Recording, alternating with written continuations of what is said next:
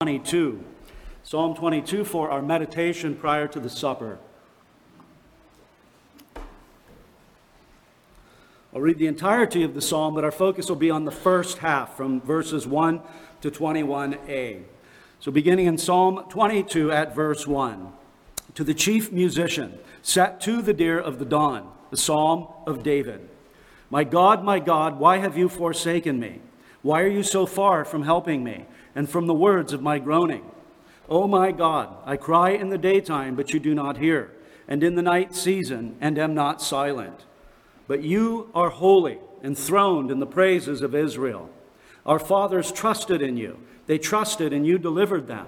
They cried to you, and were delivered. They trusted in you, and were not ashamed. But I am a worm, and no man, a reproach of men, and despised by the people. All those who see me ridicule me. They shoot out the lip, they shake the head, saying, He trusted in the Lord. Let him rescue him. Let him deliver him, since he delights in him. But you are he who took me out of the womb. You made me trust while on my mother's breasts. I was cast upon you from birth. From my mother's womb you have been my God. Be not far from me, for trouble is near, for there is none to help. Many bulls have surrounded me. Strong bulls of Bashan have encircled me. They gape at me with their mouths like a raging and roaring lion. I am poured out like water, and all my bones are out of joint. My heart is like wax it is melted within me. My strength is dried up like a potsherd, and my tongue clings to my jaws. You have brought me to the dust of death. For dogs have surrounded me. The congregation of the wicked has enclosed me. They pierced my hands and my feet. I can count all my bones. They look and stare at me. They divide my garments among them, and for my clothing they cast lots. But you, O Lord, do not be far from me. O my strength, hasten to help me. Deliver me from the sword, my precious life from the power of the dog. Save me from the lion's mouth and from the horns of the wild oxen. You have answered me. I will declare your name to my brethren. In the midst of the assembly, I will praise you. All you who fear the Lord, praise him. All you descendants of Jacob, glorify him. And fear him, all you offspring of Israel. For he has not despised, nor abhorred the affliction of the afflicted, nor has he hidden his face from him. But when he cried to him, he heard. My praise shall be of you in the great assembly. I will pay my vows before those who fear him. The poor shall eat and be satisfied. Those who seek him will praise the Lord. Let your heart live forever. All the ends of the world shall remember and turn to the Lord and all the families of the nations shall worship before you. For the kingdom is the Lord's, and he rules over the nations. All the prosperous of the earth shall eat and worship. All those who go down to the dust shall bow before him, even he who cannot keep himself alive. A posterity shall serve him. It will be recounted of the Lord to the next generation. They will come and declare his righteousness to a people who will be born, that he has done this. Amen. Well, let us pray. Father in heaven, we thank you for this wonderful psalm. We thank you for the reality that its application, its, its main subject is the suffering of our blessed Lord Jesus on our behalf. We thank you that he went to the cross. We thank you that he endured the shame. We thank you that he went through all of this in order to save us from our sins. God, may you again encourage our hearts as we come to this psalm. May you encourage our hearts as we come to the supper. And may you strengthen us by your Holy Spirit. And may we walk in a manner that is consistent with our high calling. Again, forgive us now for all sin and unrighteousness. And we pray through Jesus Christ our Lord. Amen. Well, we come now to Psalm 22. It's the psalm that Jesus had on his lips when he went to the cross. And we see that specifically in the Gospel of Matthew. You can turn there, Matthew chapter 27, specifically in the section where he is on the cross. So, Matthew 27, we're going to bounce back and forth a little bit tonight, but notice specifically in verses 45 to 52. Now, from the sixth hour until the ninth hour, there was darkness over all the land. And about the ninth hour, Jesus cried out with a loud voice, saying, Eli, Eli, Lama Sabachthani that is, My God, my God, why have you forsaken me? Some of those who stood there, when they heard that, said, This man is calling for Elijah. Immediately, one of them ran and took a sponge, filled it with sour wine, and put it on a reed, and offered it to him to drink. The rest said, Let him alone. Let us see if Elijah will come to save him. Jesus cried out again with a loud voice and yielded up his spirit. Then behold, the veil of the temple was torn in two from top to bottom, and the earth quaked, and the rocks were split, and the graves were opened. Amen. So going back to Psalm 22, we're going to look at two things. First, the subject of the psalm, and you see that in the superscription. Notice verse 1 in the Hebrew Bible reads, To the chief musician set to the deer of the dawn, a psalm of David. So we'll consider the subject of the psalm briefly, and then move to the prophetic meaning of the psalm in verses 1b to 21a. But notice it is a prophetic word. We have the fact that David wrote it. But David is writing about something here that transcends his own experience. Certainly, David suffered. You see it in 1 Samuel chapter 16. He goes from shepherd to the anointed king of Israel. Well, once the Holy Spirit comes upon him, once he receives that anointing from Samuel, then his troubles begin. There's a life of distress and hardship for David. First of all, from Saul he has the struggle with internal enemies. But as well from the Philistines, he has the struggle with external enemies. Just about everybody uh, disdains and despises David, and lots of people want to see him dead. But what we find in this psalm, as I said, transcends the suffering of David. It does not describe his trials and afflictions. Alec Motyer makes the observation the psalm goes beyond any experience of David's. While it could arise from some time of his suffering, it goes far beyond such to torture and death. We are listening to David the prophet looking forward to the suffering Messiah. And there he quotes, or rather alludes to Acts 2:30 in that day of Pentecost, when Peter is preaching, he invokes David and he calls him a prophet in Acts chapter 2 and verse 30. So Psalm 22 is written by David under inspiration of the Spirit, but it's not about David. It's about David's greater son, even the Lord Jesus, the one who was promised to come from that particular line.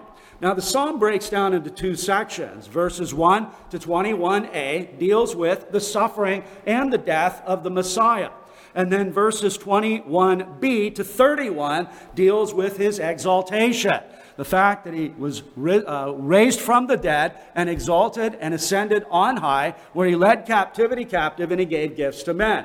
So, what we have in Psalm 22 is what we find throughout the Gospels, what we find throughout the epistles, what we find throughout the Scriptures. It is a description of the suffering and the death of our Lord Jesus Christ on behalf of all those whom the Father had given him, and then that subsequent exaltation to the right hand of God Most High. So the psalm is quoted, verse 1 in Matthew 27, verse 46, as we've seen, verse 8 in Matthew 27 at verse 43, verse 15 is, is, is at least alluded to in John 19, probably Psalm 69 is back there as well, and then verse 18 is quoted in Matthew 27, 35, and then in the latter half, verse 22 is quoted in Hebrews chapter 2 and verse 12. So that it's about Christ I don't think is open for dispute. And Bonar, in his little commentary on the Psalms, he entitles Psalm 22 Messiah bearing the cross and wearing the crown. Messiah bearing the cross and wearing the crown. And that's the movement in Psalm 22. Now, that brings us, secondly, to the prophetic meaning of the psalm. And it focuses, as I said, upon the suffering and the death of the Lord Jesus Christ. I want to look at three things. First, the distress of the Messiah. Secondly, the suffering of the Messiah. And then thirdly, the confidence of the Messiah. But first, notice the distress. You see that there in 1b. The Lord Jesus takes this upon his lips and he says, My God, my God, why have you forsaken me? Why are you so far from helping me and from the words of my groaning? I think there's some misunderstanding in terms of what these words represent. In fact, there's a famous song, a famous Christian song, and the man that writes the song says that the Father turns his face away from the Son. Others suggest that what the Father does here with reference to the Son is that he abandons him wholly. That's not what's happening. Again, Jesus here is expressing the distress of his heart according to his humanity as he's suffering under the wrath and fury of God Most High for us men and for our salvation. The fact that the psalm tells us that he petitions Yahweh or his father while he's on the cross indicates that there wasn't an abandonment. It indicates that the Father didn't turn his face away. In fact, in the second half of the psalm, the Lord Christ underscores that. Notice in verse 24 For he has not despised nor abhorred the affliction of the afflicted, nor has he hidden his face from him. But when he cried to him, he heard. Christ knew that experientially upon the cross, as this psalm relates. So, as we look at the particular cry, I want to explain it first as to what it does not mean, and secondly, as what it does mean. First, it does not mean that there was any division among the persons of the Trinity. It does not mean that there was any division among the persons of the Trinity. Doesn't mean there was a breach. It doesn't mean that there was some separation. It doesn't mean that there was some sort of a, of a disorder in terms of God ad intra. The Father's forsaking the Son was not at the level of theology proper. It was not at the level of what we call ad intra, God's relations, the persons to one another, Father, Son, and Holy Spirit. There's no rupture in that, there's no division there, there's no breach there. Additionally, we need to understand that the triune God did not suffer on the cross. That's bad theology. That is not good. It is Jesus, according to his humanity, as the Son of God, who goes to the cross. So there was no division among the persons of the Trinity. But as well, there was no dissolution of the hypostatic union. Now remember, the hypostatic union refers to the fact that, that Jesus is one person and two natures. There's no rupture there. There's no dissolving there. There's no breach there. Jesus is both man and God, and on that cross, he continues to be. Our confession in chapter 8, paragraph 2, tells us, with reference to the hypostatic union, so that two whole, perfect, and distinct natures were inseparably joined together in one person, without conversion, composition, or confusion, which person is very God and very man, yet one Christ, the only mediator between God and man. Again, there's probably a lot of other things we could say here, but know this there's no uh, breach or no division amongst the persons of the Trinity, and as well, there's no dissolution of the hypostatic union of our Lord. So when we ask the question, well, what does it mean? What does it mean when Jesus says, My God, my God, why have you forsaken me? If it doesn't mean whole abandonment, if it doesn't mean the Father turning away his face from him, then what, it does, what does it mean? I got four things I want to consider. First, the Lord Jesus suffered on the cross according to his humanity. And this expresses that. His sufferings were real. His blood was real. His death was real. It didn't just appear to be that way. It wasn't just sort of a stage show. But Christ suffered. And when he cries this cry, that is the evidence of his true humanity. This is exactly what we'd expect of a man who goes to the cross and does receive in himself the punishment due to sin. So the Lord Jesus Christ suffers on the cross. And notice specifically in verse 1, he says, My God, my God, not my Father, my Father. The fact that he says, My God, my God, indicates that he is speaking according to his humanity.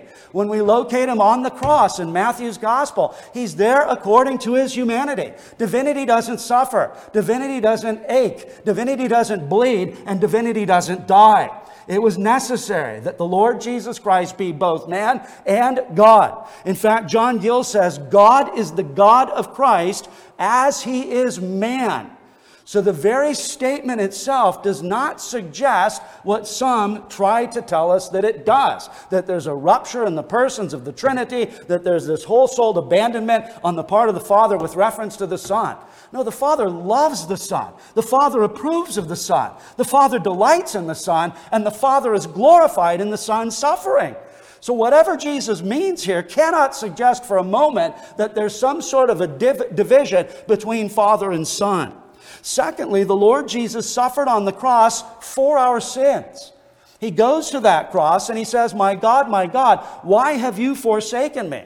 That's the due punishment for sinners. And so Christ is our substitute, Christ is our federal head, Christ is our public person, goes to that cross for us, for us men and for our salvation. You know the passages. Matthew chapter 1 and verse 21. He will save his people from their sins. Well, how does he do that? He lives for them, he dies for them, he's raised again for them. Matthew 20, 28. The Son of Man did not come to be served, but to serve and to give his life a ransom for many. 2 Corinthians 5:21 God the Father made him God the Son who knew no sin to be sin for us that we might become the righteousness of God in him. So Christ suffered on the cross according to his humanity. Christ suffered on the cross for our sins. The church father Hilary says, Nay, it was we who were forsaken and disregarded, so that it was as appropriating our personality that he offered these prayers. He stood in our stead. He prayed our prayer. He said the very thing that is true of humanity, suffering under the wrath and fury and curse of God Most High. This was real. It happened. It occurred. And this expression from Psalm 22 on the mouth of the Savior indicates the case. Thirdly, the Lord Jesus suffered on the cross as determined by the Father. He suffered on the cross as determined by the Father. There's two passages we ought to consider here. Romans chapter 8 and verse 32. The Lord Jesus was delivered to the cross by the Father, according to the apostle Paul. In Romans 8:32, Paul says, "He who did not spare his own son, but delivered him up for us all, how shall he not with him also freely give us all things?" Who sent Jesus to the cross? That's a perennial question. Was it the Jews? Well, they were certainly complicit. Was it the Romans? They were certainly complicit. Was it you and I? We were certainly complicit. But it was the Father. Was a plan and purpose of God Most High. Isn't this Peter's point? Again, on the day of Pentecost in Acts chapter 2 and verse 23, he underscores the reality that godless hands nailed Jesus to the cross, but it was according to the predetermined plan and purpose of God Most High. When the apostles pray in Acts chapter 4, they understand that Pilate and Herod do exactly what God's hand had determined beforehand to do. The Father undertook on our behalf. This is what the scriptures teach uh, uh, uh, repetitively. When Adam and Eve sin, it's not they that run to God, it's God who comes after them. When the ba- uh, tower builders at Babel try to rise up and make a name for themselves, and God confounds their lips, uh, lip, what happens on the heels of that? God calls Abram out of Ur of the Chaldeans, and he covenants with him. It's God who seeks and saves that which is lost. And that's the emphasis that we find in Scripture. The Father sent the Son with all that that entailed perfect life of obedience, a death as sacrifice and substitute on the cross, and resurrection again the third day. And as well, he delivered him to the cross, but he didn't deliver him from the cross. Isaiah the prophet in chapter 53 at verse 10. Yet it pleased the Lord to bruise him. Yet it pleased the Lord to bruise him. He has put him to grief. So, what you have there is the Father sending the Son to the cross, and it pleases the Father, not in a sick, twisted, sadistic way, but in the John 12 sort of way. When Jesus says, Father, glorify your name. And the Father says, I have glorified it and I will glorify, it again. The Father is pleased to bruise him. Again, not some sick, twisted, demented, you know, act of cosmic child abuse, the way some proponents of, or anti proponents of uh, penal substitution would argue. The Father sends the Son to effect the purpose of God in the salvation of a great multitude that no man can number. Christ goes willingly. The Father sends him for that particular purpose, and the Son takes it upon himself to go through to the uttermost. And then, as well, the Lord Jesus suffered on the cross. And here's where I think we get at this, my God, my God, why have you forsaken me idea, is that the Lord Jesus suffered on the cross and experienced the withdrawal of the Father's favor. The withdrawal of the Father's favor not the withdrawal of the Father, or else the very petition itself would be in vain. The Father is there. The Father is pleased on the one hand, but according to his humanity, he is suffering wrath and fury and divine vengeance for the sins that you and I have accomplished. So the favor was withdrawn, or rather, the, the Lord Jesus on the cross suffered and uh, experienced the withdrawal of the Father's favor. So notice, the favor was withdrawn, but not the Father, the cry itself. He doesn't say, God, God. He continually says, My God, my God. It's like just at a terrible analogy, but I hope it gets at it to some degree. When you and I are afflicted by Yahweh, or when we are afflicted by the Father, he doesn't stop being our Father. He doesn't end his covenant relationship with us. We, we're not supposed to interpret it that way. If you do, you need to repent. Oh, God's afflicted me. He must have abandoned me. I don't think we usually think that. In, in, in fact, Paul tells us in Hebrews chapter 12, we're not supposed to think that at all. We're supposed to understand that the ones that the Father loves, he rebukes. The ones that the Father loves, he chastens. The ones that the Father loves, He disciplines. Jesus says as much to the church in Laodicea in Revelation 3:19. So the presence of affliction doesn't argue for the absence of God. The presence of affliction for the Lord Jesus didn't argue the, for the absence of God. It argues rather from this withdrawal of His favor the, the, the, kindness, the, the sweetness of his smile upon him. And again, he's suffering in our stead according to his humanity. There's no problem at the level of ad intra. There's no divine son and father with any breach or, or rupture. With reference to the cry, My God, my God, he doesn't cease to be his God. And then in the remainder of the psalm, Christ expresses his confidence in the Father over and over again. In fact, the whole is a prayer unto God the Father in terms of, uh, uh, of the reality that he's undergoing. The favor was withdrawn in accordance with his penal sufferings for us men and for our salvation. Again, when we ask the question, what's true of humanity? What's true of humanity is to cry out when the favor of God is withdrawn from us. Again, going back to our affliction. I hope affliction sends you to your closet, or affliction sends you to the family altar, or affliction sends you to the prayer meeting. And in that affliction, you cry out to God for speedy relief. You cry out to God for His aid. You cry out to God for His visitation. Again, uh, in, in terms of divine favor and blessedness. Matthew Henry said it this way Christ was made sin for us, a curse for us. And therefore, though God loved him as a son, he frowned upon him as a surety. That's a far cry different than subject, suggesting that the Father hid his face from the Son. Now, the Father looks approvingly upon the Son's work. The Father looks approvingly upon the one that brings glory to him. But in terms of his function there as mediator, according to his humanity, as our surety, he's receiving the penalty of God's wrath. He is satisfying divine justice. Well, in the satisfaction of divine justice, there's not a big smile from the Father that goes along with it. That's what evokes the cry, Why hast thou forsaken me? John Gill says, But he was now without a sense of the gracious presence of God, and was filled, as the surety of his people, with a sense of divine wrath, which their iniquities he now bore. So again, this passage ought not to be interpreted as if something bad or something awry had happened to the triune God. No, it underscores the beauty of our triune God. It underscores the glory of the incarnation of the Son. The Word became flesh and dwelt among us. Well, what does it mean? Did he just appear to be flesh? No. All the essential properties and all the common infirmities thereof, and yet without sin. John Flavel says it was a penal desertion inflicted on him for satisfaction for those sins of ours, which deserve that God should forsake us forever as the damned are forsaken by him. It is in the, the, the arena of Christ satisfying divine justice and understanding and under, uh, uh, underscoring and receiving in himself that punishment for sin. That's why the cry comes My God, my God, why have you forsaken me? Now let's look next at the suffering of the Messiah at the hands of men.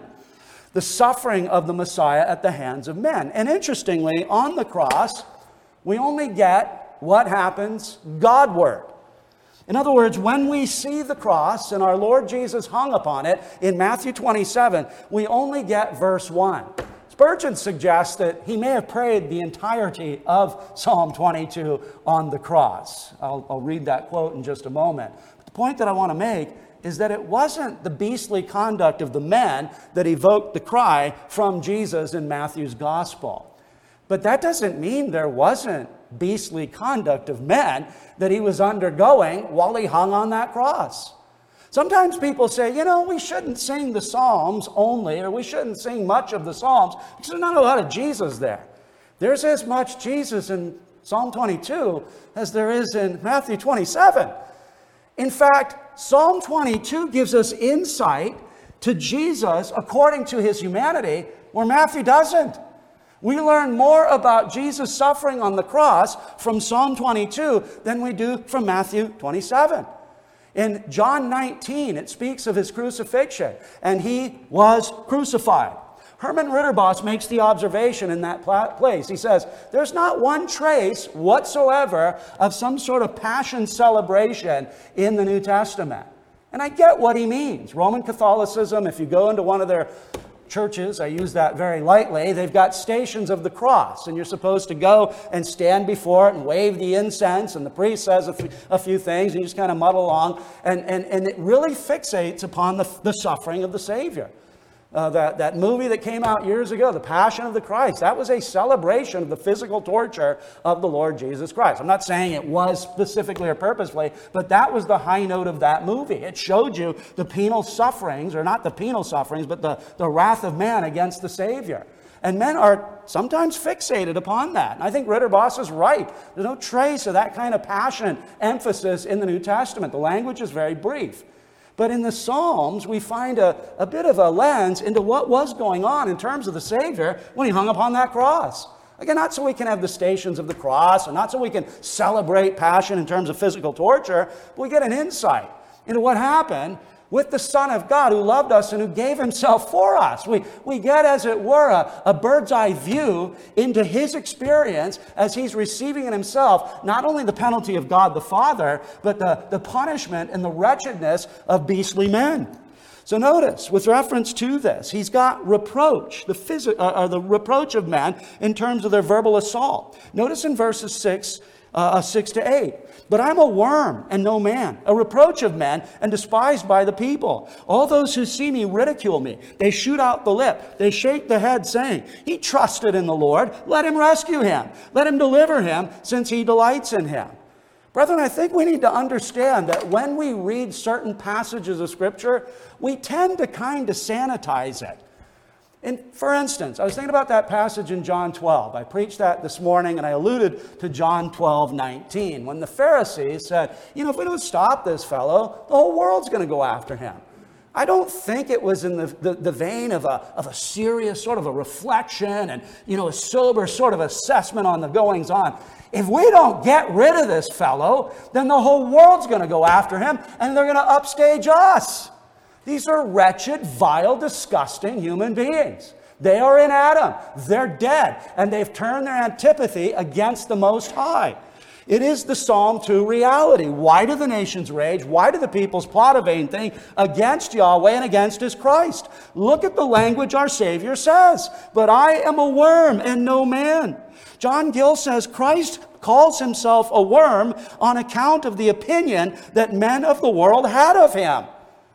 Can you imagine that? The Lord of glory, the Word became flesh, and this is his sort of declaration I am a worm and no man. I'm a reproach of men and despised by the people. All those who see me ridicule me. They shoot out the lip, they shake the head, saying, He trusted in the Lord. Let him rescue him, let him deliver him, since he delights in him. They are wicked men. There is derision in their voice. Yahweh holds men in derision.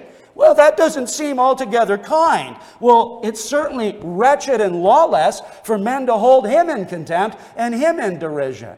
And this isn't the only place we see this. In the prophet Isaiah, in the fourth servant song of Yahweh, we read in Isaiah 53, 2 and 3, For he shall grow up before him as a tender plant and as a root out of, the, out of dry ground. He has no form or comeliness, and when we see him, there is no beauty that we should desire him. He is despised and rejected by men, uh, a man of sorrows and acquainted with grief. And we hid, as it were, our faces from him. He was despised, and we did not esteem him. Brethren, when John tells us in the prologue that he came to his own and his own received him not, John's not making that up. John's got the prophetic script behind him, but under the inspiration of the Spirit, as he takes pen to paper to record the doings and dyings of our blessed Savior, he underscores that reality. Paul the Apostle refers to him in Hebrews 7 holy, harmless, and undefiled. And yet men treated him with contempt. They held him in derision. They despised him. They looked, him at, looked at him as a worm and not a man. We wouldn't know that of the suffering Savior on the cross without the lens that we have here in the Psalter. So the Messiah uh, is looked upon as a worm by men and, and he's ridiculed by men. And that's what's happening there in verses 7 and 8. And you see that in Matthew's gospel, specifically in Matthew 27 39 to 44, the section just prior to what I read. They're standing at the base of the cross, and what are they doing? They're mocking him. They're adding insult to injury. And it's bad enough he's being crucified for something he didn't do. It's bad enough that you've taken the, the very worst form of, of execution that isn't even uh, uh, doable with reference to Roman citizens unless they happen to be specifically and particularly notorious. Roman citizens didn't get crucified. When Barabbas and his two compadres are up on that cross, the text calls them thieves. You didn't get crucified for being a thief. You got crucified for being an insurrectionist. You got crucified for being a revolutionary. You got crucified for being a terrorist. And that's the way they saw Jesus. The religious leaders of the Jews despised and hated him such that they conjured up these charges, and they did so in such a way as to get the interest of Pontius Pilate. He forbids paying taxes. Well, that'll make any civil government happy to execute, happy to imprison, happy to do away with anybody who would ever dare to not pay their taxes. But also, he makes himself out to be a king. Why do you think they did that? Because then Pilate would see him as a political threat. He would see him as a revolutionary. He would see him as a terrorist, and he would give the kill order and send the suffering Savior to the cross. So these men are at the base of the cross. He's suffering this shame, and they mock him and they insult him. And the psalmist tells us that such is the case. He trusted in the Lord, let him rescue him. Let him deliver him, since he delights in him. They said this with a, with a mock and a sneer and a slapping of the knee. These were vile men. Now, notice, secondly, in terms of the suffering of the Messiah, the attack by beastly men. Notice in verses 12 and 13, verse 16, 20, and 21. Bulls, lion, dogs, dog, lion's mouth, horns of the wild oxen. From the vantage point of the cross, when we look at the cross of our Lord Jesus Christ, it publishes to us or declares to us certain perfections of God.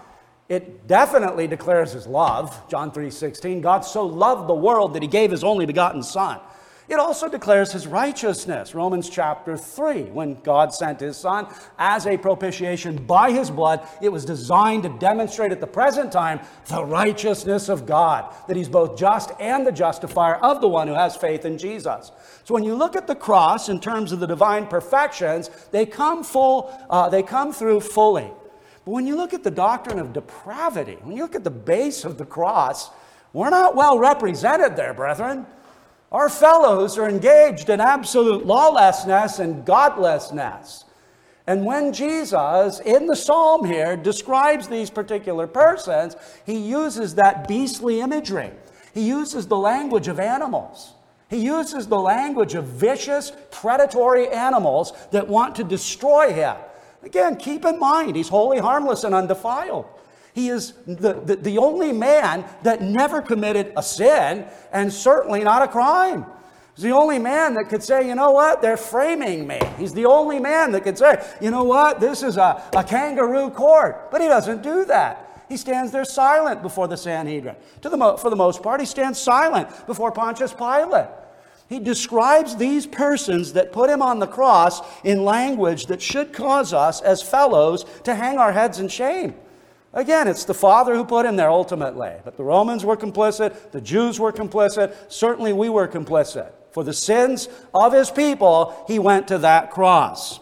Davis makes the observation he describes his suffering in beastly terms. Bulls surround him, verse 12. But in the next verse, bulls become a lion that tears up its prey and roars. In verse 16, dogs circle around. These are not the house pet variety, but the half wild, garbage moochers of the Near East. But the canines are human. They are a congregation of evil doers in verse 16b. The beast imagery implies, as Alec Motyer says, that the assault lacks any of the constraints of humanity. This is a frenzy. This is a bloodthirsty mob. From the first cry of, Away with him, away with him, crucify him, to the mocking, to the insult, and to the last breath when he gives up the spirit. These people are wretched. These people are godless. But the, the, the, text doesn't stop. Notice the torture inflicted by men, verses 14 to 18. We see first the effects of crucifixion in verses 14 and 15, and then the actual reference to crucifixion in verses 16b to 18. But notice the effects according to verses 14 and 15. I am poured out like water, and all my bones are out of joint. My heart is like wax, it is melted within me. My strength is dried up like a potsherd, and my tongue clings to my jaws. You have brought me to the dust of death. There's that divine initiative again. Even on the cross, the Lord Jesus acknowledges that this isn't first and foremost man's sinfulness that put him here. It's the Father's purpose in the covenant of redemption for the Son to redeem his people from their sins. Now, notice, with reference to the suffering, he gets very detailed and very specific. Motyer again says a likely consequence of the unnatural position of a crucified person. In other words, when he says, My God, my God, why hast thou forsaken me? The explanation is simple. Under the penalty of God's wrath for sinners, there is that withdrawal of divine favor, the smile of God, not the withdrawal of the divine, not the withdrawal of God. When it comes to the infliction of pain thrust upon him by men, he gives that detailed description. And again, I think the, the, the, the uh, 1928 in John alludes to this. If it's not, you know, direct quotation, this along with Psalm 69, when Jesus says, I thirst when he's on the cross. But then notice that reference to crucifixion specifically in verses 16 to 18. For dogs have surrounded me, the congregation of the wicked has enclosed me, they pierced my hands and my feet. It's intriguing. The English versions here follow what's called the Septuagint. The Septuagint is the Greek translation of the Hebrew Old Testament. It's oftentimes referred to as LXX, which is the, the Roman number for 70. Because the story goes there were 70 men that worked on this particular translation. So you've got this Greek translation of the Hebrew Old Testament. You've got the Hebrew Masoretic text reading in the margin. But with reference to this, we notice that there is a clear reference to crucifixion.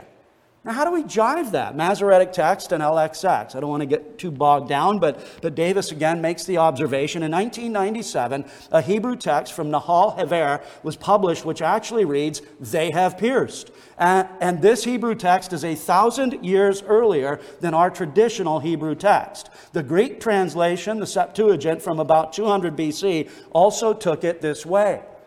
Now, there's a man by the name of Michael Rydelnik, and he has a book on the messianic hope. He deals with Genesis 3:15 and the opening up of that promise of the seed of the woman that crushes the serpent. And he makes the observation that the Masoretic text at places got rid of messianic interpretation that would have vindicated or confirmed that Jesus was the Messiah. And he suggests as much here. With reference to verse 16b in the Masoretic text, Rydelnik says plainly the Masoretic text rendering avoids the Christological implications of predicting the crucifixion, thereby taking the less messianic rendering and making it more acceptable to Judaism. It's probably something about that. And yet, when we come to this passage, I just want to try to confirm you that this is a reference to crucifixion. Several hundred years prior to the crucifixion. Again, David is writing as a prophet about his greater son, the Lord Jesus Christ. The Lord Jesus Christ, invoking this psalm on his lips as he does from the cross, validates and confirms that. And so, all those hundreds of years prior to the crucifixion, we have this reference to the crucifixion. They pierced my hands and my feet. I can count all my bones. They look and stare at me. They divide my garments among them, and for my clothing they cast lots. Matthew 27 35. This isn't just kind of a vague possibility of fulfillment. See, I think there's that idea outside the church and unfortunately inside the church. Yeah, the prophecies are kind of vague and a bit ambiguous, and you really got to press to see fulfillment in the New Testament. Not even a little bit, brethren. Not even a little bit. This is as obvious and as clear as could possibly be. Many years prior to the crucifixion, David, under the inspiration of the Holy Spirit, tells us about the crucifixion. So, when the Jews, for instance, reject or resist the notion of the suffering Messiah, they're absolutely off base. The same Old Testament that promised an eternal Messiah, that promised a divine Messiah, that promised a powerful Messiah, also promised a suffering and dying Messiah and a resurrected one. So, as we move our way through John's gospel and they ask the question, how can you say that the Son of Man dies? Again, they had the concept of power, they had the concept of eternality, but they didn't have the concept of suffering. Paul says that into his own day in 1 Corinthians chapter 1. The Jews seek after signs, the Greeks seek after wisdom, but we preach Christ in him crucified. To the Jews, what? A stumbling block a scandal. Why? Because they couldn't conceive that Messiah would actually die. He would come, he would subjugate their enemies, he'd give them all new cars and new houses and money and bank accounts and chickens in every pot, and he would restore geopolitical Israel to a place of prestige. They missed it by a long shot. And so the psalmist calls it. The psalmist prophesies, and that shows the contemptibleness of those Jewish leaders in first century Israel that missed this significant piece of redemptive prophetic messaging. And then notice, we've got the confidence of the Messiah, and we'll end here. He affirms the perfections of God even while he's on the cross. Notice in verse 3 But you are holy, enthroned in the praises of Israel. See, what's happening to the Savior doesn't compromise the holiness of the Father. What's happening to the Savior demonstrates the holiness of the Father, demonstrates the righteousness of the Father, demonstrates that He's both just and the justifier of the one who has faith in Jesus Christ. The forsakenness of the Son does not mitigate the holiness of God. The forsakenness of the Son shows or demonstrates or validates the holiness of God. Spurgeon made the observation he said, However ill things may look, there is no ill in thee, O God. We are very apt to think and speak hardly of God when we are under his afflicting hand, but not so the obedient Son. So again, that idea that he turned his face away or he wholly abandoned him does not jive with the rest of the psalm the Lord Jesus expresses, again, the, the, the, confidence that he has in the Father who is holy. He knows too well his Father's goodness to let outward circumstances libel his character. There's no unrighteousness with the God of Jacob. He deserves no censures. Let him do what he will. He is to be praised and to reign, uh, reign enthroned amid the songs of his chosen people. He acknowledges the holiness of God and he acknowledges the faithfulness of God. Again, I don't want to moralize. That's a, this is a bad place to moralize. I guess I want to just make the observation. If under this distress, Jesus nevertheless confesses the holiness and faithfulness of God when we are likewise afflicted. Again, not likewise we're on the cross. No, no, no, no. Don't banish the thought. But, brethren, our tendency is to question God. Our tendency is to accuse God. Our, our, our tendency is to say, well, why are, you know, why are you letting these things happen to me? Jesus is confessing his holiness. Jesus is confessing his faithfulness. He is faithful in the history of his people. He says that specifically in verses 4 and 5. Our fathers trusted in you. They trusted and you delivered them. They cried to you and were delivered. They trusted in you and were not ashamed. The faithfulness of God toward the Messiah. Notice in verses 9 and 10. But you are he who took me out of the womb. You made me trust while on my mother's breast. I was cast upon you from birth, from my mother's womb. You have been my God. You see, there is never this diminishing thought in the mind of the Savior on the cross as he's suffering divine wrath and curse for our sin, our, our, our, sin, and as he's surrounded by these beastly, ghoulish men. There's no thought whatsoever that anything in terms of God's perfections have been compromised. He loves the Father, he obeys the Father, he brings glory to the Father. He does what the Father intended for him to do. We're not looking at the complaint. We're not looking at grumbling. We're not looking at some sort of a, a, a register of, of, of dissatisfaction in the terms of the covenant. No, we're looking at true humanity crying out to God on the cross under the weight of divine wrath. And then notice finally, in terms of the confidence of the, the, Messiah, he affirms his perfections and he affirms his presence. Notice the presence of trouble evokes the petition in verse 11 Be not far from me. The presence of trouble evokes the petitions in verse 19 Do not be far from me. Hasten to help me. The presence of trouble evokes the petition in verse 20 Deliver me. And the presence of trouble evokes the petition in verse 21 Save me. He affirms the presence of God even while he's on the cross and he's crying out, Why hast thou forsaken me? If the Lord's cry in verse 1 meant the utter abandonment of the Son by the Father, then all of these petitions are prayed in vain. But 21b tells us they were not prayed in vain. And you answered me. The Lord God answered him. This follows the trajectory that you find in Ephesians chapter 1. The Lord Jesus Christ dies. The Lord Jesus is then raised by the Father from the dead, and he's stationed at the right hand of the Father. This follows the trajectory in uh, Philippians chapter 2, verses 5 to 11 the son who became a slave, and the son who suffered the, the humiliating curse of death on a cross. What happens on the heels of that? He's exalted to the right hand of God Most High. The psalm moves in the same direction as the gospel. The psalm moves in the same direction as Paul's epistles.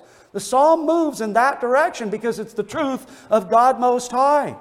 And a plug for psalm singing is simple if Jesus had this psalm on his lips in his dying hour, we, as his people, ought to have it on our lips in our living hour. We ought to sing the Psalms of Zion, knowing that they're about the Lord Jesus Christ, and they reveal to us things that even Matthew, Mark, and Luke and John don't tell us. Psalm 69 is another very important passage in that regard. We get insight into the humanity of our blessed Savior as he undergoes the life, uh, his life of humiliation. So, in conclusion, I would suggest the theology of the Psalter is no different than the theology of the New Testament. The New Testament is patterned after the theology of the Psalter. The complaint that the Psalms are silent concerning the Lord Jesus is simply untrue. Brethren, may I give you a bit of a hermeneutical piece of advice? When you read your Old Testament, read it as a New Testament Christian. You mean we can do that? Yeah, yeah, you can, and, and you should. You, you should, when you come to Leviticus chapter 16 on that day of atonement, you should be thinking Jesus. You should be thinking Jesus. You should be thinking blood atonement. You should be thinking the expiation of our guilt. You should be thinking Christ when that scapegoat is prayed over by the high priest and the sins of Israel are confessed and that goat is then driven out into the wilderness. You should be seeing there our Lord Jesus Christ. When you come to Psalm 22, let it inform and instruct your mindset concerning the suffering of the Son of God on our behalf in the gospel records. Read the Old Covenant with that new covenant perspective. Read the Old Covenant as new covenant believers in Jesus Christ. That's the way the apostles do it. That's the way Paul and Peter train us to do it. That's the way we're supposed to do it. And that's what Jesus affirms when he upbraids the religious leaders when he says to them, You search the scriptures, for in them you think you have eternal life. But these are they which testify of me. Read the Old Testament through the lens of the New Testament. The suffering, the death, the exaltation of the Lord Jesus Christ in Psalm 22 gives us a perspective that even Matthew's gospel does not. As I said, Ridderbos on 1918 in John, the New Testament has no trace of any passion mysticism oriented to the physical torture of Jesus. Spurgeon says it may have been actually repeated word by word by our Lord when hanging on the tree. It would be too bold to say that it was so, but listen to what he says. But even a casual reader may see that it might have been perfectly appropriate, perfectly legitimate.